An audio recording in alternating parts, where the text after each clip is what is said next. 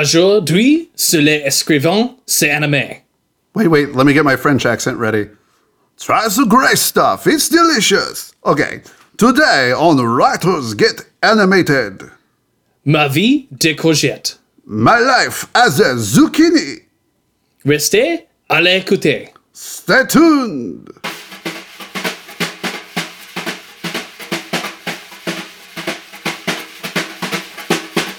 Good day and welcome to Writers Get Animated, a podcast about storytelling and animation, and today, zucchinis. I'm Chris Leva, I'm Mackenzie Worrell, and I apologize for my bad French. and I apologize for my bad French accent. it's just as good as Ewan McGregor's. Ooh, oh. He he has admitted in interviews that it wasn't very good when he first recorded. Thankfully, they let him re-record the whole performance after the fact. So there's that. So sorry, Ewan. Apparently, when I do French accents, I have to do it in a game show host voice. It's like if a Japanese game show host was doing a French version of a show. Again, I'm really bad at accents and really bad at impressions, so I don't I mean, have a hey, lot going on. I don't speak me. French at all. Like our intro is just Google Translate and me guessing. Well, there we are. So Um, I know. As we said in our introduction in French and in French accent, we are talking today about My Life as a Zucchini, uh, one of the sh- movies from 2016 that we did not get to, but we felt was important to give it its own block of time to discuss. And I think it's, I'm really glad that we are giving this one some time in the sun. Mm-hmm. I, I feel Is like that a zucchini pun? Were you going for zucchini pun there? no, I wasn't. Um, I stopped myself because I couldn't think of anything funny to say about it. Because I, I, I'm just excited to be able to talk about this one. This one is really interesting, and I think there's a lot to unpack. So I'm, mm-hmm. ex- I'm excited to talk about this one. This is one I wanted to see, but it didn't come out right away. And then Yes. it was only playing in a couple in one theater here in Columbus, and it was hard to see. And you know, they they released the English version and the subtitled version out there. So I watched the subtitled version. You watched the English. I dub. watched the English dub version. In our defense for not making this podcast recording earlier, it's because it wasn't available in theaters until after the Academy Awards. And as such, people have lost interest in it, which is why it's playing at 4:25 in the afternoon and that's it in the only theater for 100 miles. Um so, I mean, it's really good. You should see it if you can. You probably can't by the time this podcast comes out. unless Um, uh, it's available on DVD. It, right now, you could pre-order it on iTunes, so you could eventually watch this film. Yeah, no release date, but you can pre-order it, unlike any Studio Ghibli movies. So it has that going for it. Exactly. But uh, I'm I'm really excited to talk about this one because it's dark in a really good way. I think there's a lot of character. There's smaller story, and but it's it's like one of my plays on screen. I'm gonna say Okay. in terms of I, I make an argument about for myself as a writer and, and reading some smaller plays. I, I think it plays out more like a theatrical play than a big epic movie or uh, I think it puts more in line with an independent film, of course, because of smaller budgets and smaller story. But I think the reason why I'm saying that is usually we're used to animated films that try to change the entire world. So they go on these epic journeys and, and they change things huge, you know, in huge, massive ways. And there's mm-hmm. it just tries to be bigger, bigger, and bigger. And I think you don't have to change the world, you have to change their world. You have to change the world of the characters themselves. And there's a lot of change that these characters have to deal with. And most of the journey is internal and small, but huge in terms of their personally. And with all the the kid characters in the movie, like I kept thinking this feels like a French Hey Arnold. Um, I didn't think of it Like- that way, but it so fits. Yes. yeah, the dynamic is there. It's like a whole bunch of vignettes that alternate between telling the plot and describing their characters. Um, and it's not an ensemble piece, but it kind of feels that way sometimes because it's about their collective journey at this uh, this place for a while. Mm-hmm. Um, so that really stuck with me, and it's, uh, there's a scene when they're all dancing when they go um, to the ski resort question mark? Um, and they're playing in the snow and they're like having like an indoor dance party. I'm like oh that looks like summer camp slash like a charlie brown like dance scene. That's what this looks like. Right. With some really happening music.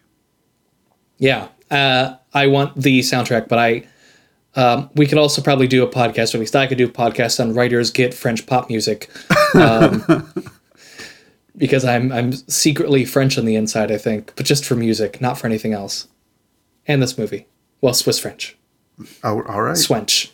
Swench? Fwiss? I like Fwiss better. So uh, let's talk a little bit about what this film is. As we now we've talked about the wonderful experience that we had watching it, and gave people a little bit of a hors d'oeuvre. There's a French word uh, Wow. about what we're going to be discussing and how we're going to be discussing this particular film. I'm sorry, I it, it was French. It's, it worked. I had to say it. What is my life as a zucchini, Mackenzie? Uh, so My Life is a Zucchini, aka uh, Ma Vie de Courgette, is based on a um, novel or graphic novel? Novel. Novel. Um, based on a novel by, and I'm sorry to the author, Giles Paris. Not right. I'm fairly certain that's not right. Gillet? Gillet? I don't know. I'm I should have looked up the pronunciation. I'm sorry. G I L L E S, last name P A R I S. Uh, it's a 2002 novel. Um, there's previously, as you know, Chris, a French live action television film, um, which I think is interesting that there's a live action adaptation of this before the animated one. Um, I'm trying to think of like other examples where there was a live action adaptation before an animated adaptation. There aren't too many. Usually you go the opposite way. Usually you're going from there's an animated version and then you go to a live action version later on. I mm-hmm. think I think a lot of things that are with younger characters might try to go the live action and then to animation because I think it's easier to animate the acting of children than to direct the live action acting of children, to be honest. Yeah. I mean, child actors are hard. They're hard. And when you have a cast of child actors, like that's a lot. And more power to this film, at least in the English dub, for getting um, some good, believable performances out of the children they've cast. And in the, the subtitled version that I saw, the the children were really good in it. You got a lot out of it. And one thing about subtitles were spot on. yeah, the subtitles were great. No, but what what I what I mean by that is usually, and this is a problem I have with watching a lot of subtitles, whether it's a a subtitled scene in Star Wars or a subtitled scene for eh, you know or a subtitled film, just in general, is I tend to ignore the subtitles at times. I hmm. forget the subtitles are there because film is a visual medium and they mm-hmm. should be telling most of the story through visuals. So you shouldn't you could have the volume down in a lot of just in general and be able to get most of the story. And Well, that's the big directing hand. Like, this is something that I learned in directing in college. If you're directing a stage play, you want people to, if they aren't listening to any of the words or can't hear it all, you want them to understand what's happening on stage. So when mm-hmm. you direct a, a play where you just have a text of dialogue, uh, your job as a director is to make sure that people understand what's happening without getting any of the stuff that the author's already provided you for this play. That's right. So I think that visuals should tell most of the story. And I found this to be true um, from the very beginning of the film in the opening sequence, which is rough and amazingly beautiful and subtle and harsh and, uh, it stayed with me like the whole i had to watch it again. I think i watched it like three times before i watched the rest of the film. Um i was And- just like in my in my head i was just going like oh my gosh oh my gosh oh my gosh rewatching it in my brain. And I think that while normally on the show we say spoilers and then don't steer away from spoilers, um, and I hope you agree with me on this one, I think that for this we shouldn't spoil what happens in the opening scene because that's part of what makes it so interesting. I- and it'll be hard not to spoil, but I think we can talk about it vaguely enough. Yes, I mean it. There are things that that happen in the. what am I going to say about this? How can I say this without spoiling too much? In the in the Wikipedia or IMDb or anything where it talks about this film, it says in the what was it? It says after the mother's sudden death is what they say. Mm-hmm. Mm-hmm. And what we get to experience in that first scene is all about subtlety and it's you don't need the subtitles at mm-hmm. all in that opening sequence. With sound design with gesture with placement of staging of where the characters are because it's stop motion, so it's physical staging, so it's a lot closer to theater slash uh, reg- regular filmmaking to have them actually staged in a particular spot. But to be, it it feels very claustrophobic and really well done. And then the audio, while seemingly on the nose in terms of thunder and lightning and things like that being used are so evocative it's it's remarkable I mostly agree with the exception of one thing. I think I would not call it claustrophobic. I think I would call it the opposite of that. you would call it the opposite of claustrophobic that opening scene I think so. Yeah. Um, one thing that I really enjoy about this film is the the animation, and it pulls its focus where it knows it needs to go. Um, it has just the most wonderful, exquisite details in the foreground that clue you into something about a character or a place. Like when they pull up to the uh, the home later, like the uh, the orphanage home thing foster home the foster home. Um, and there's like all the graffiti kind of along the outer wall of the foster home. And uh, Simon's graffiti is on the walls of the home and the interior wall. I'm like, oh, this is so interesting. It tells you so much about that. And the art styles are different. And you learn like there's someone on the outside and someone on the inside. Um, but in the background of that, you have just like these plain green landscapes that go into the distance with like a single um, undetailed tree and it's just kind of empty in the background um, because you don't care about that part. You care about what's in the foreground. And I think the same is true in the rooms at the beginning. There's a focus on emptiness um, and how much room there is to be filled. Uh, you mentioned the sound design, and there's a sound design effect of all the cans that um, Zucchini's playing with at the beginning. Uh, the most of the sounds in the opening sequence are the the sound of empty cans against each other on the floor and things like that. Um, so for me, I think that a lot of the art is not about claustrophobia, but in about how how big a space is, especially because of the set design with Zucchini's room of having a mattress but no other furniture, like no bed, just a mattress. Sure. Oh, and a chair. So for me, I guess that's what I got out of it. I felt like in in some way because this is my life as a zucchini based on a book entitled Autobiography of a Zucchini, you know, that this is a child's retelling of their story. I feel like the the it, it felt more like a play space or a diorama that a child could actually put together. And that's not a knock on the artwork. That's what's the opposite of a knock? Uh, compliment. That's what I mean. I, I so rarely use that word apparently. Um, it's a compliment in terms of it feels like it's what a child would put together to try to work through something that happened and play adding that play and recreating their world and recreating their play space it feels like that so i think that stop motion because of its texture because of its realness because of its of its tactileness i think it was the right choice to tell this story to be honest I agree. It's it's not Kubo in how technically advanced it is, but that's also a compliment to the artistry of this film.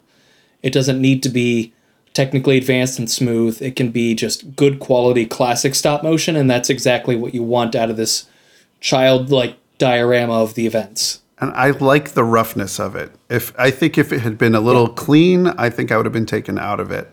Or if it had been done in 3D and I watched it in 3D, I think there would have been something taken out of it. I think you need that separation from it and to to really feel it. And even though it's not as technically advanced, and I think we're only bringing up Kubo because of the stop motion nature. We're not really saying that this is that they are at odds with each other. That one, no, they're very different movies, and we're not saying that one is better than the other by any means in terms of you know, Kubo's stop motion is the way to go versus Zucchini's stop motion. We're not saying that either.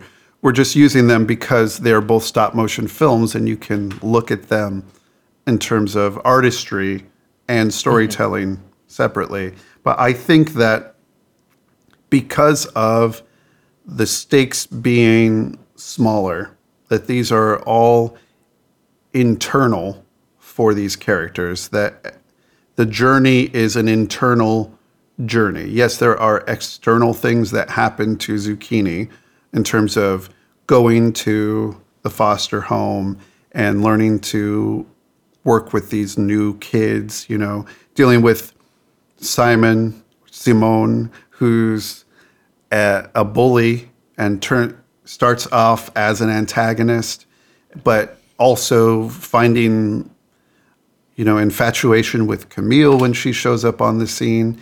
But these are all internal things. These are all small internal moments that are going through. It's not zucchini against the world and there's not something huge that's lingering over. It's it's just a lot of things that he's dealing with inside. And I think that the art direction and the choices that they made and the materials match that. And I think mm-hmm. if they had added anything more, it would have taken you away from from it. And even though it's not as sophisticated or um, I guess as you were saying, smooth as the animation in Kubo, they still are able to act with amazing, amazing subtlety yeah, just I mean, it's a stylistic choice, and while the stylistic choice of Kubo is more expensive yeah. and requires a lot more technological savvy to execute, that doesn't mean that it's a better style. Like you're saying, it's it's a different style, mm-hmm. um, and it's certainly impressive, and I like it. But I also like this. Yes, I, I like this a lot because of the smallness of it. I, I enjoyed the small detail that they added. And as you were saying, the detail is only as necessary. So you're really mm-hmm. focusing on that. I think of moments like after we have Zucchini going to the, the foster home, and Raymond, the police officer who befriends him, is driving him there and uh, says, You know, you could fly your kite if you want to on the way. And you just see the subtle thing of him starting to, Raymond starting to go faster mm-hmm. so he can get the kite in the air and putting the light on the top of the car so it will he's able to to go faster and keep the car going. It's just that moment there's no dialogue. It's just a small little moment of detail. It's just it tells you everything it needs to in just a matter of moments and silence. It's a great character moment. It's a character moment that happens between two plot points. They're literally on the way from one plot point to another and that's an opportunity to add in character because you already know where they're going and what's going to happen. There's no suspense It's not like Zucchini's trying to escape the car or anything. Like Right. there's no stakes there. Then when there's no stakes, characters can be themselves. And I think that's the thing. You have to, because it's stop motion, I think that when you're doing a scene, it has to mean more. Because if I'm going to spend three days animating this scene, Only three. right, I'm being generous. I'm trying to. I th- if I'm going to spend a week on three minutes worth of of movie, I want those three minutes to say something and mean something. And that's one thing about this film too is every moment feels necessary and means something. I feel it's only uh, it's less than 70 minutes long, I feel. I feel it's like it's 65 or 66 minutes long, so it's a shorter It's very short. but every moment means something. Yes, and I mean this in the best way possible. Um, it doesn't feel like a short movie. Mm-hmm. Um, I mean, I can name Disney movies that I love that, as an adult, feel very short. Mm-hmm. Because you expect like a lot more to happen, or you remember like a lot more happening, and it's just it's not that long, and it feels like it's not that long. And this movie tells like a complete childhood in 60 some minutes. It tells everything about these characters. It goes through bullying, it goes through love, it even talks about sex. I mean, it talks about so much about the, these children's world abuse, trauma, recovery, um, finding family, how you define family, how you define friendship. All of that in 60 some minutes, and it feels so rich. What I like about the characters in this movie, the kids especially, is that they all have reacted to their traumas in different ways. Um, and one thing that I really appreciated was Simon slash Simone, um, because he shows affection through his bullying and teasing, and that's such like a real thing that I've seen in real life. It just it hit me really hard. It's not a two dimensional character at all. Simon might have been my favorite character in the movie because he was so well developed in his emotions and what he wanted. Well, usually when you're, and this is coming from my day job, but usually when you have somebody who's experienced some kind of trauma, they they'll have their ways of acting out in order to get something that they want. So his bullying, his behavior, is about getting something that he needs, and they're understanding that. They're understanding that his bullying is attention getting or affection wanting. I want to feel safe, like I'm in control of something. So what I'm going to do is I'm going to bully somebody else, or I want affection, but I still want to be better than you somehow. So I don't know how else to do it than being the one in power in some mm-hmm. way. But it it feels amazingly real because you get to see both sides of him as vulnerable, as hurt, as I'm acting out of hurt and you understand that all of these characters are acting out of pain and it's so nice too to see adult characters um, the people who are the caregivers acting from such a, a place of understanding of what these children are going through.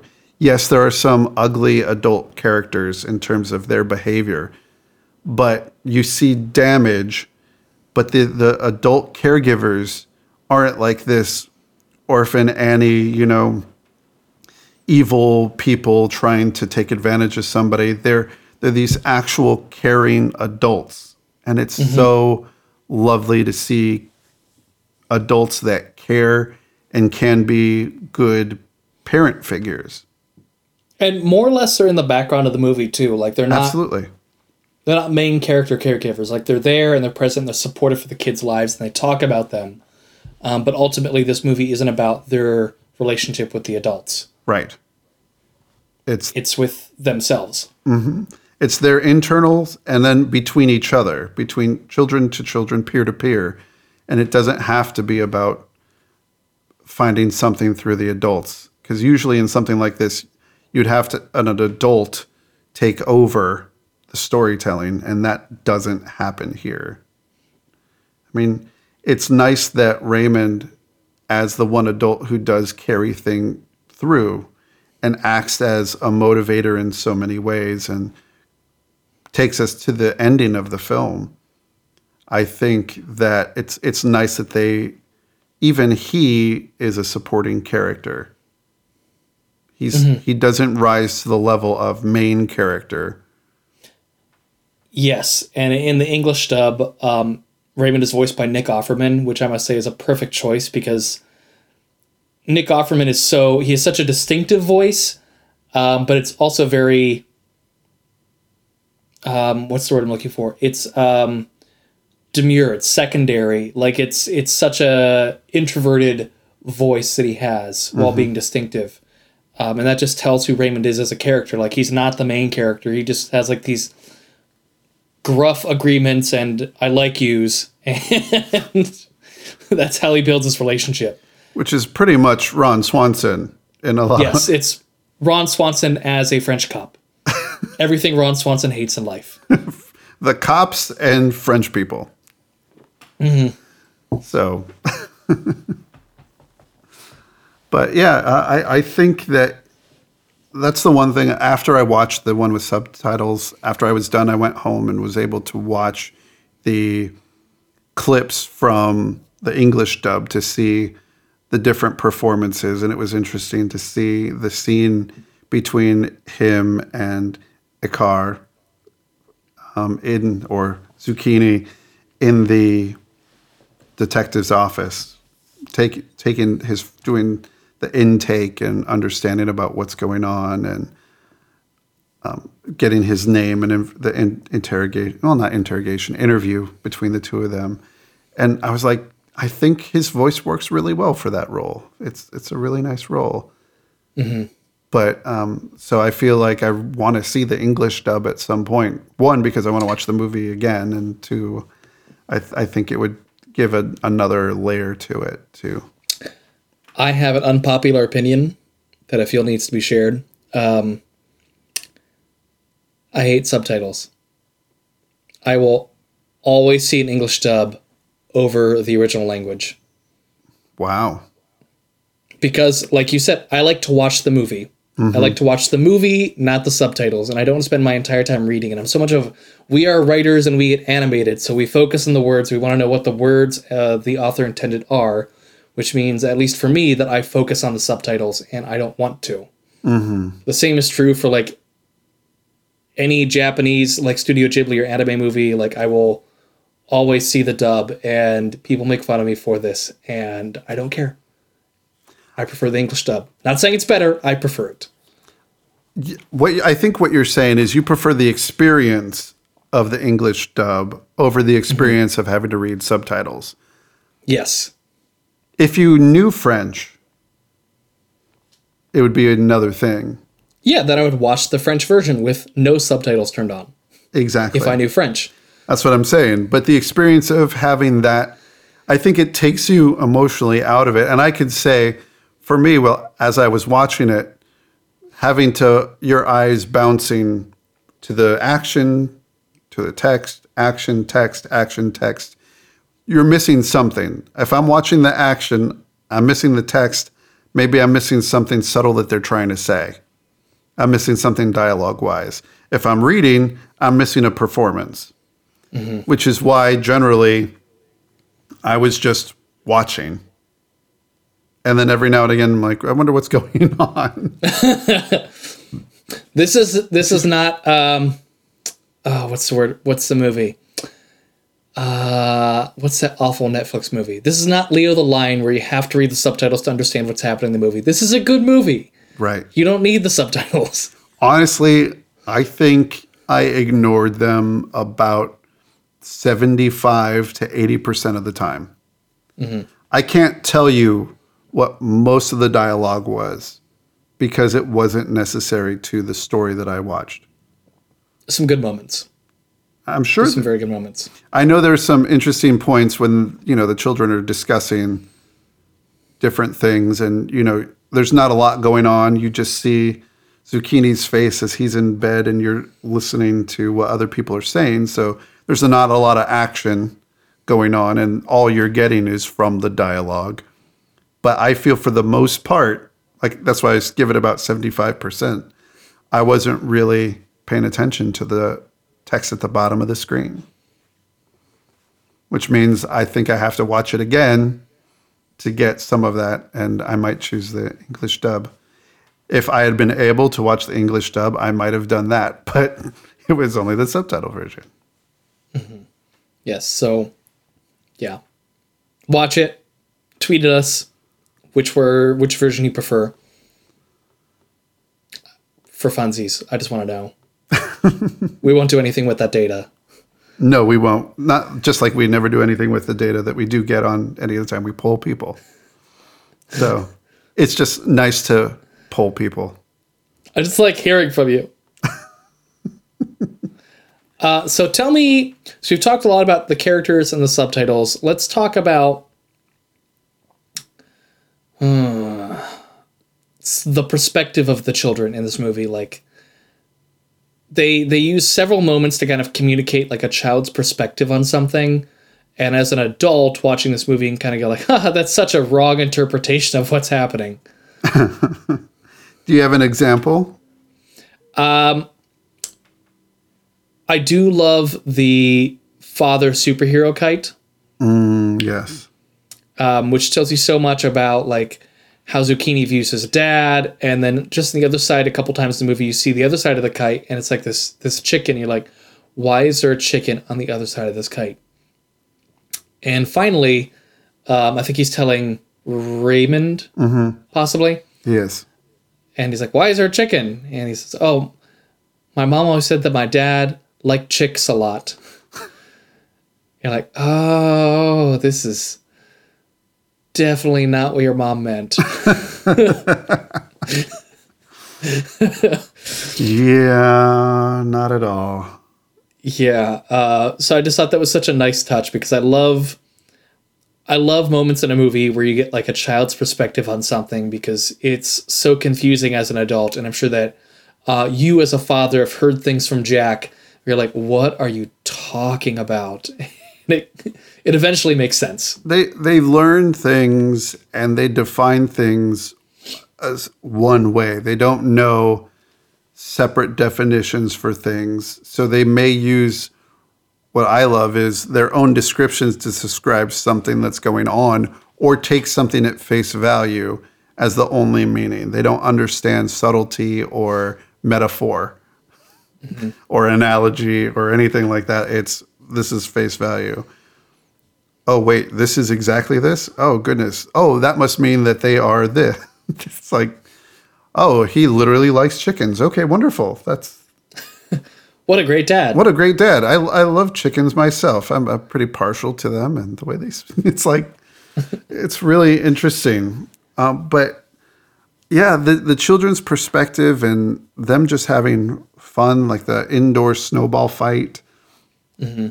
Just these little small moments of them trying to understand their world and understand what's going on. Like when Camille first comes in and they're just trying to figure out who is this person and uncover the mysteries and they go down to figure out the file and see what's what's in the file and what what was her story? Why is she there?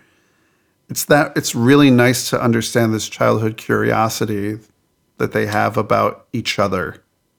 And it's and at the same time like they are i mean they are emotionally impacted by why she's there but they're not it's not something that's a difficult concept to explain to the kids. It's and it's not spoilers. Camille's parents um, her camille's father off screen um, kills her mother and then kills himself in front of camille um, and that's what they find that's what simon and zucchini find in the file and they're just like oh that's sad. Um, what else is there there? And it's it's not like oh why did he do this? What there's not all these questions. It's like oh well that happened, that sucks. Moving on. Um, and I think that's something that I appreciate in kids movies because there's not like this need to explain what that means. It's assuming that they mm-hmm. are adult enough to understand it. And I think there's also a piece of it, which is all they want to know is where are the parents? Because you go to this home because your parents are not around. So I think they're trying to answer are they dead? Are they not in their lives? Are they in jail? Like that's what they're trying to figure out is why don't you have a mother and a father? Because each one of them has a different answer for that question. And that's the only question that really matters. Where are your parents?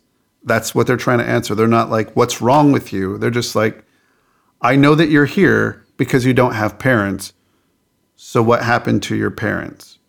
And once you figure out just the the details of that, there's nothing else to ask. Then it doesn't matter. Then you are just who you are. It's just where did your parents go? And I, for me, the journey of this movie is like at the beginning, it is assuming that because their parents are gone, and they say this outright, there's no one left to love you. Right. And that's where they start. And I think that as the movie goes on, it's about realizing that their parents are the aren't the only people who give them love in their life. They give each other love. They have to love themselves. They have these supportive adults at the home who love them. Um, it's about realizing that. I guess I don't know what it's about realizing that, but life goes on. Well, I think there there is something that that says to a child, to a child, the only source of love seems to be your parents. That's what they're there for. They're there to take care of you, they're there to love you, and that's the sole purpose of a parent is to be totally there for you as a child. That's how your parents are defined. Now, your friends are fun, you know, there are other people in your life, but the parents are just this pillar of unending um, what's the word uh, I'm looking for? Not, Feet. What was that? Feet? No, no. Un, not unrequited. What's the un? Oh my gosh! Why can't I think of this word? I'm uncensored. Not uncensored. Unconditional. That's the word. they are a source of unconditional love and acceptance for you as even ch- though for many of these kids they haven't been an unconditional source right but the concept of parent the concept of mother the concept of father that's who they are so once you remove that you think well there's the person who was supposed to love me isn't around anymore mm-hmm. the one person whose sole job was loving me is out of the picture whether jail or left or dead, you know, they're gone. So where is my constant, unconditional source of love going to come from? Because so you're you're afraid that there are conditions put on love by friends and other relationships and there there's something about the assumed idea of unconditional parental love that children rightly or wrongly have. Mm-hmm. And even when they haven't had good parents, they still love their parents. Mm-hmm. Like Zucchini talks only fondly about his mother. Right. And keeps a piece of her with him. That was so heartbreaking. Yeah. It's just and he and he keeps the name that she gave him which seems to be to everyone else a source of insult. Now, this is something that I was wondering about is the name zucchini. Mm-hmm. What? What'd you find out? I, I don't know because I didn't look it up. It's just a question that I had, but I took it as it feels like an insult, doesn't it? It, it does. It feels like she's insulting him. And I, I, I hear you're typing furiously. No, that's just how I regularly type. I was I, trying to type subtly. type, type, type, type, type, type. You should have just said typing, typing, typing, type, type, type. Like that would have been type, type, type, type, type, like a dog. I have no idea what I'm doing. so is it is it an insult? Uh. I feel like it's so specific to this movie. It's not something that I can quickly look up. Um, I'm not finding anything quickly. Okay. I also want to know, but I, I don't know.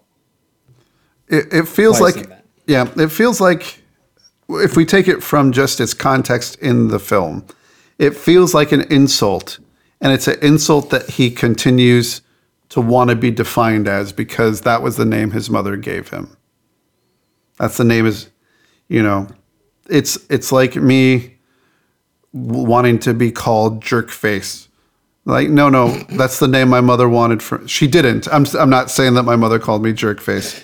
I don't want anyone to believe that my mother, rest her soul, called me jerk face. Um, because she didn't. But uh, I'm just saying that's what it felt like. It felt like I'm gonna take this insult as my name because it's another thing that I can save from my mom. However bad or good she was, I can still be the person who was loved and defined by my mother. Mm-hmm. And I think that's why he like takes after Simon so quickly too, because he's used to having interpreting insults as affection. Mm-hmm. And Simon calls him Potato Head or Potato. Which is another reason I thought, hey Arnold. Right. a football head.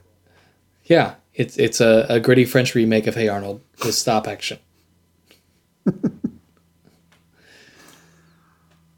So what what else do we have to say about this film in terms of character or story? I feel like we've said a lot in terms of what they use to go through it. Um, did you have anything else that you wanted to point out about the film? I know it's I don't think I do. I feel like we've covered all the big points that I had in my head. okay. Do you have a favorite thing from this film? Uh, I love the use of writing letters in terms of child's crayon drawings. Hmm. When they send letters to each other, or more specifically, when Zucchini sends letters to people, he accompanies it with four or five crayon drawings that he's done. Um, and I think those tell a wonderful story. Um, and at one point, it takes you out of child world and into adult world because he sends like this this picture that he's made of two of his teachers are a couple to Raymond to like summarize like they're having a baby and it's like his two teachers naked. and you could see Raymond just going like, "What is happening? Why did I get this in the mail?" Um so it's both effective in terms of the child to child letters and effective as child to adult letter. Hmm. Yeah. I my my favorite thing I I have two and they're the, the bookends of the film. The the opening scene just just wholesale from opening moment and the way that this storm subtly starts coming in and everything that whole scene I wish I could have paused it. I wish I could have paused it. Like I I I think I missed part of the next scene in my brain because I just kept reliving that moment. oh, like like I said, I kept watching it over and over in my head. It was like, oh my gosh, oh my gosh.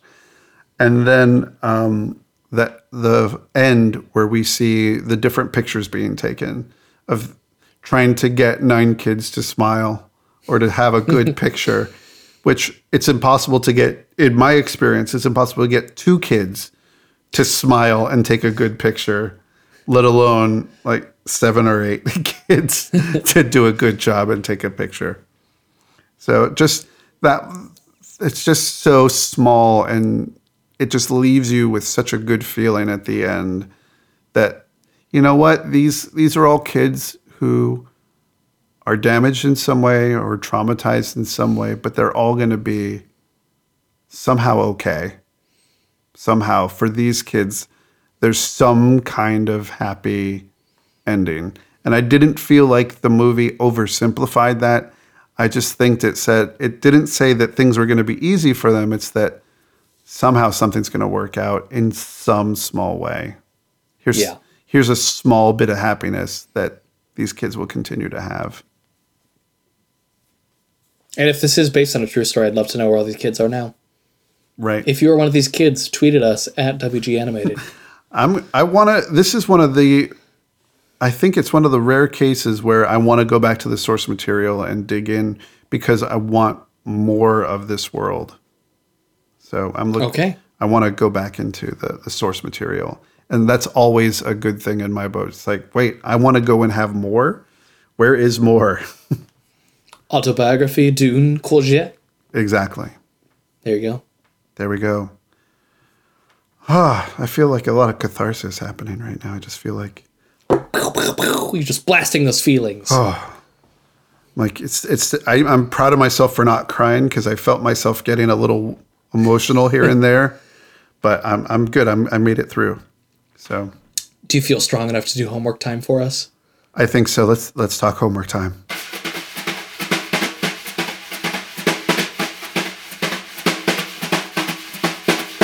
For next time with homework time, we're going to be doing something that's uh, not the opposite of what we talked about this week, but um, a little bit on the lighter side of things. We're going to be talking about Tangled Before Ever After.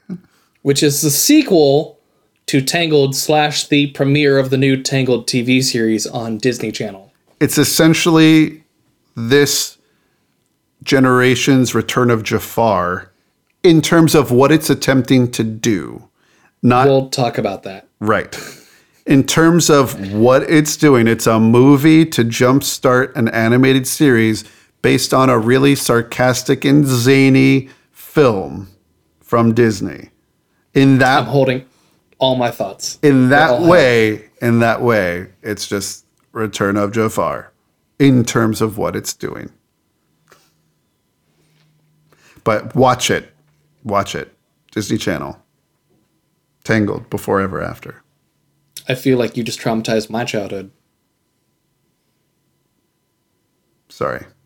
By bringing it up again, by bringing up Return of Jafar again, I'm sorry. Yeah, still scarred, still scarred. Um, as always, thank you to our engineer, Nigel Catino, and to Jacob Reed for our theme music. You can catch us on the web and tweet at us at WG Animated on Facebook.com slash WG Animated. And you can find all of our show notes and links to things that are interesting about this episode and videos at our Tumblr, writersgetanimated.tumblr.com. Au revoir. Bonsoir, everybody. Oh, wow, that was really bad. Bonsoir, Clarice. I don't know why I want to say Clarice at the end of that. I don't know. Good night, everybody.